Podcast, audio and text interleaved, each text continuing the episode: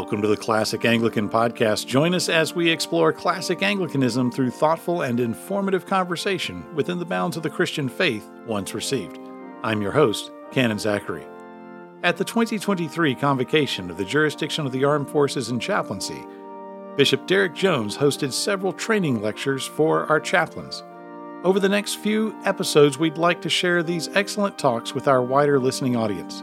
Today, we'll hear from Archdeacon Patrick Lowthian on the subject, This is Not Your Ministry, as he shares how we work in the ministry of Christ and His Church.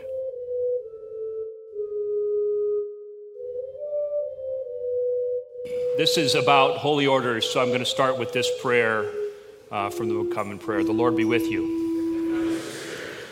Let us pray. Lord Jesus, you are the good shepherd who cares for his flock. We ask you to bestow upon your church the gifts of the Holy Spirit in abundance and to raise up from among us faithful and able persons called to the ministries of deacon, priest, and bishop. Inspire them to spend and be spent for the sake of the gospel and make them holy and loving servants and shepherds of the flock for whom you shed your most precious blood. Grant this for the sake of your love. Amen. The title of this talk the original title of this talk was This is Not Your Ministry, but it's stated in the negative, so I adjusted it, and I'm saying this. Um, this, your ministry, is Christ's ministry. You are the steward of it and its agent. You are the steward and agent of Christ's ministry. By the way, this title kind of got away from me as, the, the, as I wrote this. And um, I struggled to kind of bring it back around, although I think I still want to keep it. Last night, just so you know, at 2 a.m., I dawned on me how to bring it around, but it involved Taylor Swift. And so I said, after a while, that was a 2 a.m. thought. It had no, uh, it was not cogent. So I, that's the last you'll hear about Taylor Swift this morning. I do think I brought it around in the end. So this is Christ's ministry. You are its steward and agent. More specifically, I want to talk about Anglican ministry, our Anglican view of ministry, mainly holy orders, although it does apply to lay chaplains and lay people. Why do we want to talk about this? Because our identity as Anglican chaplains as, and holy orders as ordained persons is distinct and different, specifically from other Protestants. We have a different view, and if we come from a Protestant background that is not Anglican, we have to adjust. Number two, we talk about this because we, we want to properly do, or in order to properly do Christ's ministry, we must adopt this distinctiveness of how we think about holy orders in ministry. Number three, we want to talk about this because it gives us freedom. In the same way that the lectionary gives us freedom, right? We don't, we don't have to think about, well, what am I going to preach on this Sunday? What scripture am I going to use? It gives us freedom our, this view of ministry gives us freedom to do ministry properly. And then, number four, we want to talk about this so that we can be stewards of Christ's ministry rightly and biblically. So, those are the four reasons the, the, for talking about this. Here's my approach, by the way I am not an academic, I'm a pastor and a preacher.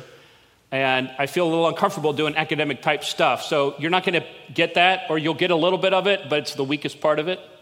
Um, and I apologize if this sounds a little bit like a sermon. It's probably going to end up that way. But it is the professional speaking or the public speaking with which I am most comfortable. So we're probably going to get there at some point.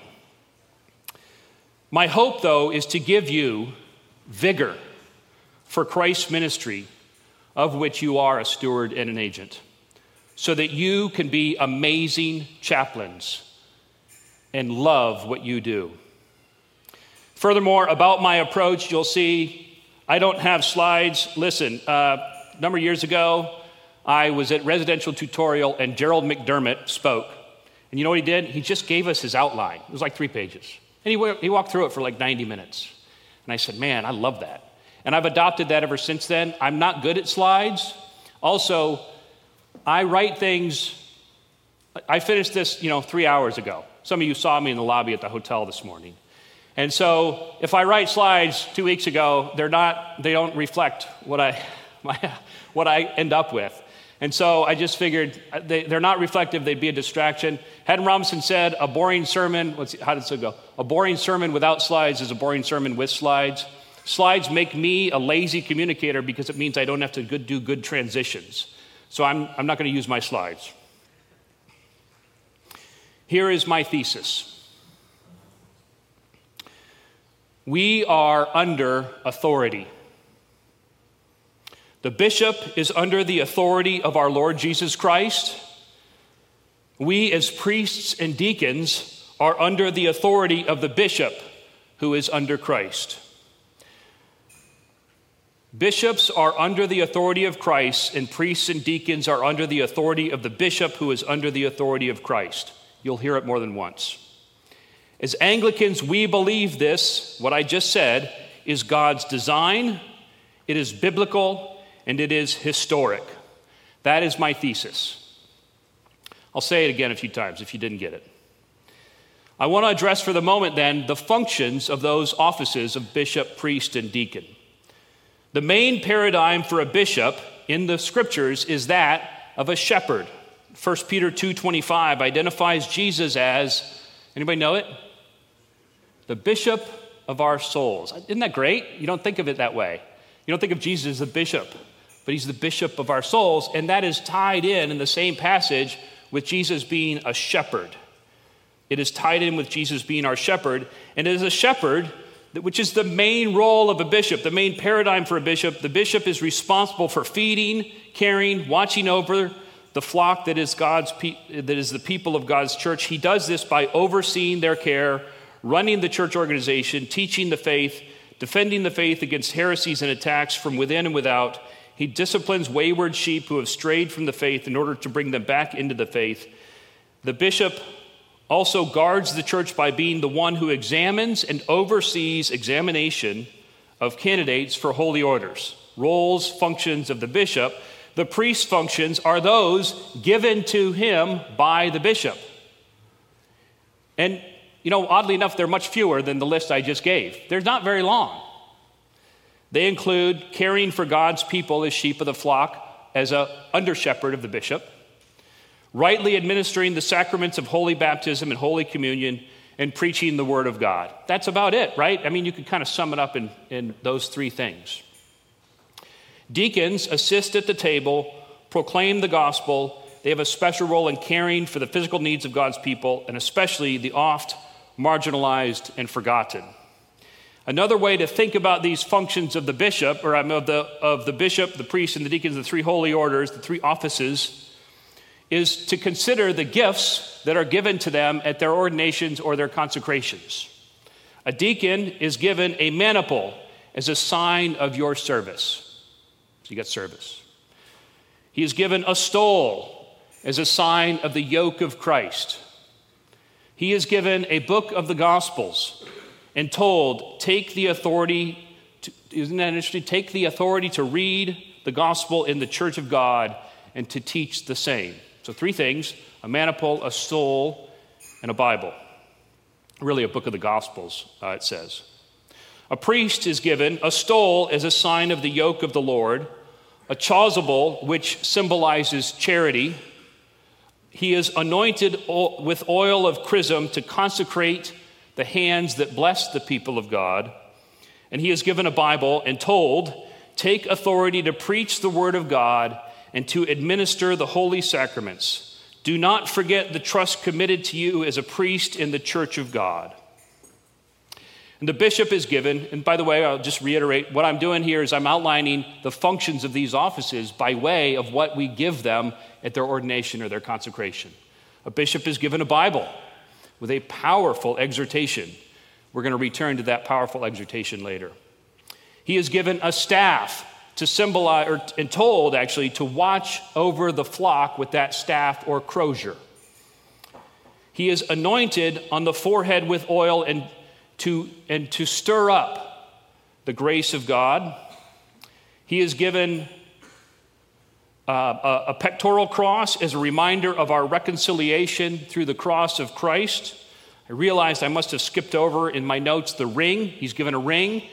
I don't remember what it symbolizes, but it's in there somewhere. You can look it up right now if you want to. I won't be offended.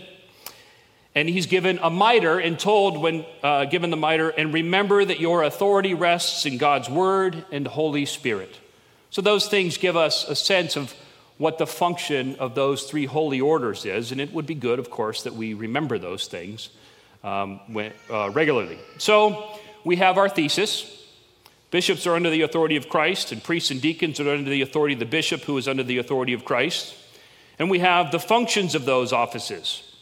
Now I'm going to dive into, but not dive too deeply, into a survey of the offices in the scriptures and in history.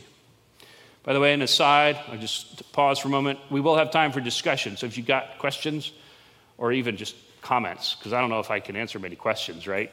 Uh, it's kind of like when I, uh, I remember one time, I shouldn't take this aside, but I will. Um, I was going to have breakfast and watch football with my brother in law uh, and all of his football fan friends, right, at some Mexican bar somewhere in Southern California. And, I, what I, and I'm not a, I, I know football, but I'm not a huge football fan, and they were. And what I, did, what I did is I watched ESPN the night before so that, like, the next morning I could make a comment like, yeah, you know, Cunningham's really he's doing really well this year. I hope he doesn't get injured or something like that. But if somebody had like prodded me on that, I'd been like, man, that's all the depth I got. You know, I watched ESPN last night. So you can ask me questions at the end, but um, we'll see where that goes, right? I do get a little academic here, not my strong suit. So if it's understandable if you kind of wane off a little bit, I'll bring you back because I'll state my thesis again. So a survey of these holy offices or holy orders or the offices in the scriptures. In the Old Testament, the Hebrew word for priest is zaken, also, or really presbyteros in the Septuagint. Elder in Hebrew, it meant chin or beard. So we know where that comes from, right? It's an older man and he had a beard and probably a gray beard. And it was not necessarily not necessarily an office or an official thing. It was the older man who was known for his wisdom and insight, relied upon to give counsel, given respect and authority due to his age, a guard of internal order within the jurisdiction of the local area. I think of this as a way to think about when we talk about um, the founding fathers of America. Not an official term, but we talk about them in a, in a way that we say they were wise men who were brave and courageous and they founded our country. We also know of priests in the Old Testament, specifically the priestly line of Aaron and the Levites that began during the Exodus from Egypt. The instructions for the consecration are in Exodus 29, and they conclude with this And the priesthood shall be theirs by a statute forever. Thus you shall ordain Aaron and his sons. And we have the priest Melchizedek, king of Salem, priest of God Most High. He comes, he blesses Abraham, and as you know, the author of Hebrews applies Psalm 110 to our Lord Jesus, and he's sa- saying that Jesus is a priest in the order of Melchizedek, which is a reference to his eternal priesthood. Melchizedek comes out of nowhere and disappears. We never really hear about him again, except in the Psalm and Hebrews. It's an eternal priesthood, and that's the nature of Jesus' priesthood. In the Old Testament, overseer is used in a few different ways. Um, one way is, right, oversee, right? And um, so God looking down from above. That verb is applied to God looking down from above. And then two different sections of Numbers 4:16 uh, speak of basically human overseers in that, in that way. Uh, 416 and eleazar the son of aaron the priest shall have charge of the oil for the light the fragrant incense the regular grain offering and the anointing of oil with the oversight of the whole tabernacle and all that is in it, of the sanctuary and its vessels. Notice, what is that person doing? They are overseeing the worship of the church.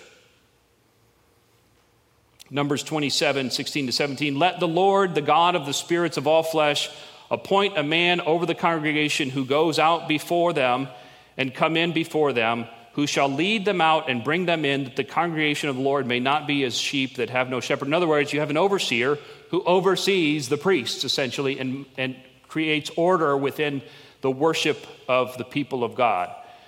I don't think I said this. Overseer is the word, right, in the Septuagint, episkopos. And we know that, right? A scope is seen, and epi is over or around. Epi, episkopos is overseer, all right? And this is where the word bishop comes from. So, skip going to the New Testament. The debate is whether elders and bishops, presbyteroi and episkopoi, are interchangeable and synonymous in the New Testament, or whether they are distinct roles and offices. The Presbyterians say that they are interchangeable and synonymous. They don't have bishops because they say we have elders. They're the same thing. Therefore, they are governed by presbyteroi. They're Presbyterians. We argue that those two functions or terms, presbyteroi and episcopoi, are distinct in the New Testament. And so we are governed by episcopoi. Our polity is episcopal.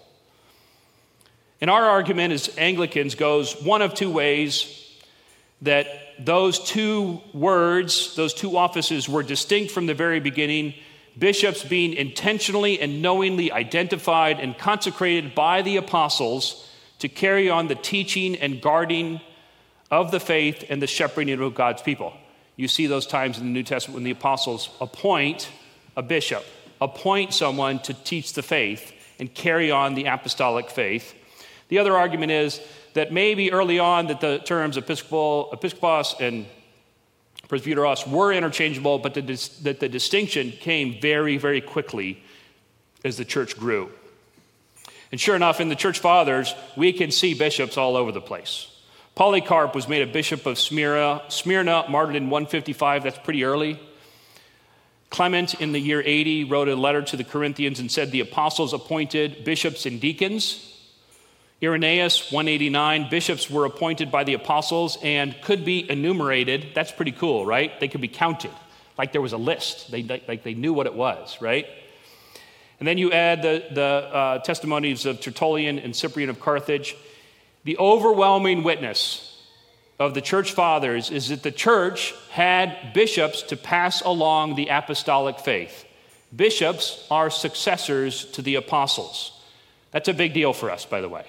When we talk about apostolic succession, that's what we're talking about. That the apostles, which, by the way, the scriptures say are the foundation of the church, um, that the apostles said, We got to pass this along. Let's find overseers to do that. They appointed bishops. Moving on to the, the BCP in Anglican history, the 39 articles, what's interesting, there's really only two of them which address bishops and they take it for granted. They don't argue that we need bishops. There's no saying the church, you know, against the Presbyterians or whatever, or, uh, or the Calvinists, or that we need bishops. They just assume it. There's no argument made for it. It's, by the way, it's Articles 36 and 37 that are addressed, but they take it for granted. Indeed, I don't know of any, you might know of some, I don't know of any deep controversy within Anglicanism that challenge the orders of ministry as we see them as we see them practiced here. We know that those arguments took place with other Protestants, but within Anglicanism, there, uh, there has been a, uh, let's see, I, have a not, not, there has not been a discussion about, there has been a, okay, I, there has been a discussion about the nature and origin of bishops, but not about their need or legitimacy. Okay, I hope I said that right. We can talk all day about like where they come from and how are they rooted in the New Testament and what's their function and all that kind of stuff. But we don't really question that they're there, that, that we have them and we should have them. We wouldn't be a, have an episcopal form of government if we did, if we did that, okay? Furthermore, in our Book of Common Prayer, there are two places, they're kind of hidden, right? You might not see them, but there are two places that I think most explicitly outline the role or the authority of the bishop, and that the priests and the deacons are under the authority of the bishop. They are vicars of the bishop in a lot of ways. In the institution of a rector, page 513 of our 2019 BCP, it says this simple sentence The institution of rector in a parish. The bishop holds spiritual oversight, is chief pastor for all the churches in his diocese. Very simple sentence, but we live by that. Those churches that have websites and says, you know, you guys know, uh, when you go to a website, the first thing I do is I go about our leaders, or you go to about us, and then our leaders, our team, or something like that. And churches that put the bishop right there first, they understand this sentence. The, church, the, bishop holds spiritual oversight as chief pastor for all the churches in his diocese. Consecration of a place of worship, page 523. The bishop presides at this liturgy. You don't consecrate a parish or a church or a place of worship without a bishop. Now, there's times, right, even as we as chaplains, we might consecrate a place the back of a Humvee or a chapel that's used by Wiccans or something like that, which happens, right? Um, we can do that. But if a church is going to be dedicated, it's and uh, consecrated to God's use, a bishop, the bishop presides at this, at this liturgy. Why? Because the Lord gave it to the bishop to be its steward. The bishop gives it to the priests to be the steward for him. That is a survey of the origins and history. So we have covered functions, origins, and history of the offices. And I'll restate our thesis. So if you didn't want to hear the academic part, you can wake up. Bishops are under the authority of Christ, and priests and deacons are under the authority of the bishop, who is under the authority of Christ. Now, the so what of all this? Bishops are under the authority of Christ, Priests and deacons are under the authority of the bishop, who is under the authority of Christ. Three principles. Number one is the image, the paradigm of the centurion. We are under authority and we have authority. We, as bishops, recent deacons, are under authority and we have authority. You know the story of the centurion. This story was preached on uh, on July 12, 2015 in Dayton, Ohio, the day that I was ordained to preach. I remember it. Jesus enters Capernaum. Um, a centurion comes to him Lord, my servant is sick. Uh, he's tormented. Jesus says, uh, I will come and heal him. The centurion says this. I'm going to say it in two different versions because it's so good. Um, King James sometimes rings true, right? Hold on, please. I've had a cough, so I'm going to take my fisherman's friend here, and that'll calm me here. Okay. Centurion says, Lord, I am not worthy that thou shouldest come under my roof, but speak the word only, and my servant shall be healed. For I am a man under authority, having soldiers under me. I say to this man, Go, and he goeth, and to another, Come, and he cometh, and to my servant, Do this, and he doeth it. When Jesus heard it, he marveled and said to them that followed, Verily I say unto you, I have not found so great a faith, no, not in Israel. According to the ESV, it, it uh, goes like this Lord, I am not worthy to have you come under my roof, but only say the word, and my servant shall be healed. For I too am a man under authority, with soldiers under me. And I say to one, Go, and he goes, and to another, Come, and he comes, and to my servant, Do this, and he does it. When Jesus heard this, he marveled and said to those who followed him, Truly I tell you, with no one in Israel have I found such faith. So, the first part of that, we are under authority. bishop is under the authority of our Lord Jesus Christ. We, as priests and deacons, are under the authority of the bishop who is under Christ. But there is more. As the centurion said, For I am a man under authority, having soldiers under me. We are not only under authority, I hope I've established that, that we are under authority. We, as priests and deacons, are under the authority of the bishop. But we also have spiritual, we have spiritual authority. Just like the centurion had authority, he was under authority and has authority. Priests and de- the bishop has bishops have spiritual authority over priests and deacons and over God's people. Priests and deacons have spiritual authority over God's people. And we could have a whole separate conversation about what that means. I'll address it here briefly. Maybe over tobacco and beverages, the discussion can take place about spiritual authority. But I'll say this for now. Well, I'll, I'll explain a little bit, and then I'll the hard stuff, and then the kind of the softer stuff.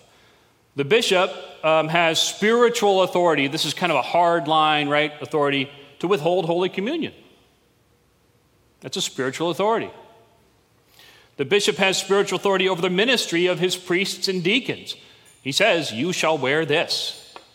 You shall use this BCP. And we say, we shall wear this and use this BCP because we are men and women under authority. Those are hard and fast things. There are, though, with regard to spiritual authority, looser, harder to codify uh, ways or means or th- ways of thinking about spiritual authority that bishops, priests, and deacons have. And this is wrapped up in our identity and the minister lay relationship we have with people, or in the bishop priest and bishop deacon relationship that we have. When I was in Iraq, uh, First Sergeant Hunter, who was a Roman Catholic, um, was the first sergeant for Delta Company, I believe. I, I know exactly the building, right? And I would walk in, and he would say, I was a Baptist at the time, by the way. He would say, Holy man. That's what he called me because he understood I had spiritual authority. He saw me as a priest. I didn't see myself as a priest, but he saw me as a priest. When we walk into, I, I ask this of our candidates uh, sometimes. So, what's the difference between you as an Anglican priest walking into a hospital room of a, of a terminally ill cancer patient and the psychologist walking in? It's spiritual authority, spiritual presence. In the military, uh, though, when our, and sometimes this happens, right? Our peers in rank will call us sir. They almost slip into it, right? You've seen that. Why do they do that? Spiritual authority. They recognize it.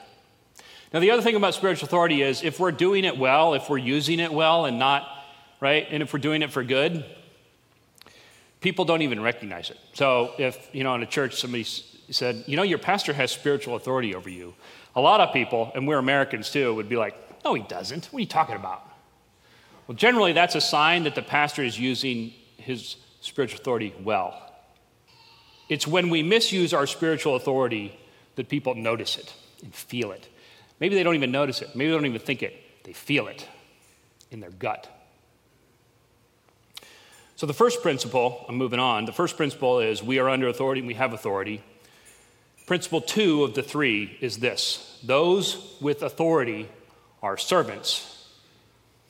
You shall not lord it over them. Those with authority are servants. You shall not lord it over them. Our spiritual authority is a serious and grave matter, and we must not take it lightly. Spiritual authority is a very powerful weapon we carry a very powerful weapon. Woe to us if we misuse it. And I, I have it in here somewhere else. I was thinking about it during prayer. Here it is. Our spiritual authority as men and women under holy orders may be the most powerful force on earth. Why? This is, this is part of the Holy Spirit. We have been laid hands upon. And we are stewards and agents of Christ's ministry, the most powerful thing on earth. You are the most powerful people on earth. Why? Because what do we do? We give, we give 19 year olds weapons, right? And we recognize that we're making them extremely power, powerful. And so we say, you better, you better kill the right people and not the wrong people. But Jesus called unto him, unto him, and said, Ye know that the princes of the Gentiles exercise dominion over them, and that and they that are great exercise authority upon them, but it shall not be so among you. But whosoever will be great among you, let him be your minister, and whosoever will be chief among you, let him be your servant even as the Son of Man came not to be ministered unto, but to minister and to give his life as a ransom for many. That's the King James. I'll do the ESV. I do two versions because I think it's good to repeat it and it gives you a little freshness, right? And they're both good. But Jesus called them to him and said, You know that the rulers of the Gentiles lord it over them, and their great ones exercise authority over them. It shall not be so among you. But whoever would be great among you must be your servant, and whoever would be first among you must be your slave. King James doesn't use the word slave, the ESV does. even as the Son of Man came not to, ser- to be served, but to serve and to give his life as a ransom for many. The two phrases I put in bold, uh, but it shall not be so among you, and uh, in the King James, it shall not be so among you in the ESV. Our spiritual authority as men and women under holy orders, I said this earlier, but it's right here. I, I went ahead and now I'm go, going back to it. Maybe, no, let's not take, is, not maybe. I heard the amen, so I'm going to say, is the most powerful force on earth. You are the most powerful people on earth. Because as ministers, we are stewards and agents of Christ's ministry. Our spiritual authority as men and women under holy orders, I said it already, but it, its, pow, it, its power makes it very, very dangerous, very weighty, very heavy upon us. In the Army, in the, and maybe the other branches, departments, we have 100% confidentiality. And we brief that to people, and they're like, no, you don't. Or what do you do? And they, when they say, well, what do you do when somebody comes to you, and so on and so forth? And we kind of like it as a perk, but the truth is, 100% confidentiality as chaplains is a very, very heavy burden. The power of our ministry, the power of Christ's ministry, of which we are agents and stewards, is very dangerous, very weighty, very heavy. Woe to us who misuse it, whether by intention or inadvertently. Ain't no church like hurt like church hurt. Ain't no hurt like church hurt. You heard that phrase? When people are subject to a misuse of spiritual authority, the hurt is severe. It drives people away from the Lord. Jesus reserved his harshest warnings for those who do this. By the way, spiritual abuse and spiritual authority is not very clear cut. I just left um, leading a chapel service in which, in a, in a place where a person there, if, you, if they said, Did Patrick, you know, spiritually abuse you? She might say, Yes. Well, I would say, Well, I don't know. I just, I was the leader of the service, you know. She didn't like what I wanted to do. So, uh, this isn't clear cut, by the way. Um, it's, it's uh, messy and gray, gray. We carry this heavy, heavy, heavy weight, and we will fail. We will hurt people. So we ask for the mercy of God and the grace of God's people, and we pray that God would continually sanctify us to make us more holy and better servants of Him and His people. Brings me to my final point so, principle number one, we are under authority. We have authority. Principle number two, those with authority are servants. You shall not lord it over them. Principle number three, you, you may recognize these words. Considering how weighty this office to which you are called, how weighty is this office to which you are called, we must, we must heed the exhortations given to us in our ordination and consecration services. Considering how weighty is this office to which you are called, we must heed the exhortations given to us in our ordination and consecration services. The deacon is exhorted. I'm just going to read them, by the way. And when I read them, by the way, I'm going to count the verbs. So I'm going to do this. I'm not counting them, I'm just, for emphasis, I'm doing this. Exhortation of the deacon, page 477 to 478 of the BCP. It belongs to the office of a deacon to share in the humility and service of our Lord Jesus Christ for the strengthening of the church, which is his body you are to read the gospel and proclaim Christ at all times through your service, to instruct both young and old in the catechism, and at the direction of the bishop or priest to baptize and preach. That's two. You are to assist the priest in public worship, to guide the intercessions of the congregation to aid in the administration of Holy Communion, and to carry the sacrament to those who are kept from the table by illness, infirmity, or imprisonment. Furthermore, you are to interpret to the church the needs and concerns of the hopes of the world and hopes of the world. It is the deacon's office to encourage and equip the household of God to care for the stranger, to embrace the poor and helpless, and to seek them out so that they may be relieved. I'm reading these again because we must heed them because of the power that we have and the spiritual authority that we have. The exhortation to a priest starts on page 488. It's longer. I'm going to read it because it's really, it's really well done. I don't know who wrote it. It was Cranmer or somebody else, but man, it's good. You have heard during the church's discernment of your vocation and in the Holy Scriptures themselves how weighty is this office to which you are called. I now exhort you in the name of our Lord Jesus Christ to be, be is the verb, a messenger, watchman, and steward of the Lord. You are to teach, to warn, to feed, and to provide for the Lord's family, and to seek for Christ's sheep who are in the midst of this fallen world, that they may be saved through Christ forever. Remember how great is this treasure committed to your charge. They are the sheep for, of Christ for whom he shed his blood. The church and the congregation whom you will serve is his bride, his body. If the church or any of her members is hurt or hindered by your negligence, you must know both the gravity of your fault and the grievous judgment that will result. Therefore, consider the purpose of your ministry to the children of God. Work diligently with your whole heart to bring those in your care into the unity of the faith and of the knowledge of God and to maturity in Christ, that there may be among you neither error in religion nor immorality in life. Finally, equip and lead your congregation to proclaim tirelessly the gospel of Jesus Christ. And seeing that the demands of this holy office are so great, lay aside all worldly distractions and take care to direct all that you do to this purpose. This next sentence hit me hard on that July 12, 2015. I still remember it. Read, mark, learn, and inwardly digest the scriptures, that you may show yourself both dutiful and thankful to the Lord, and frame your conduct and that of your household and those committed to your care according to the doctrine and discipline of Christ.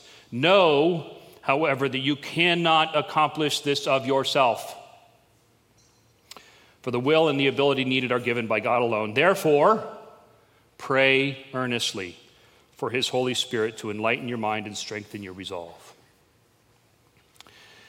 the consecration of a bishop does not have an exhortation per se. There's no equivalent in it in the consecration service. However, you know, when the ordinands are given the Bible, it's a short sentence. When the bishop is given a Bible, it's a paragraph, and it's an, it's an exhortation. So I'm going to read it. It also, you might notice, the previous verbs had no negatives. They were all positive verbs do, do, do this. The exhortation, exhortation to the bishop has three negatives. Page 507. Give heed to reading, exhortation, and doctrine. Think upon the things contained in this book. Remember, they're given the Bible. Be diligent in them, that your growth in the grace and knowledge of our Lord Jesus Christ may be evident to all. In doing so, you shall save both yourself and those who hear you. Be to the flock of Christ a shepherd, not a wolf. Feed them, do not devour them. Hold up the weak, heal the sick, bind up the broken, bring back the lapsed, and seek the lost. Do not confuse mercy with indifference. So minister discipline that you forget not mercy, that when the chief shepherd appears, you may receive the never fading crown of glory through Jesus Christ our Lord. Amen. Principle one, we are under authority. We, we have authority. Principle two, those with authority are servants. You shall not lord it over them. Principle three, considering how weighty is this office to which you are called, we must, we must, we must heed the exhortations given to us in our ordination and consecration services. We are under authority. The bishop is under the authority of our Lord Jesus Christ. We, as priests and deacons, are under the authority of the bishop, who is under the authority of Jesus Christ. Why all of this? Because it's not your ministry. This is the ministry of our Lord Jesus Christ. And we, all of us in this room, from the bishop, and they're not in here, but to baby McElrath and baby Clay, are stewards and agents of Christ's ministry. It is heavy, it is weighty. There is nothing more powerful on the earth. It can hurt, but it can bring salvation to the lost. Let us follow Jesus closely, therefore. Amen.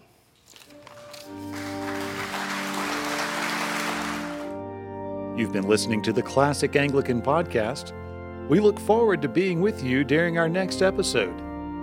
To learn more, join us online at www.anglicanchaplains-etf.org. Until then, stay strong in the Christian faith once received and keep Anglicanism classic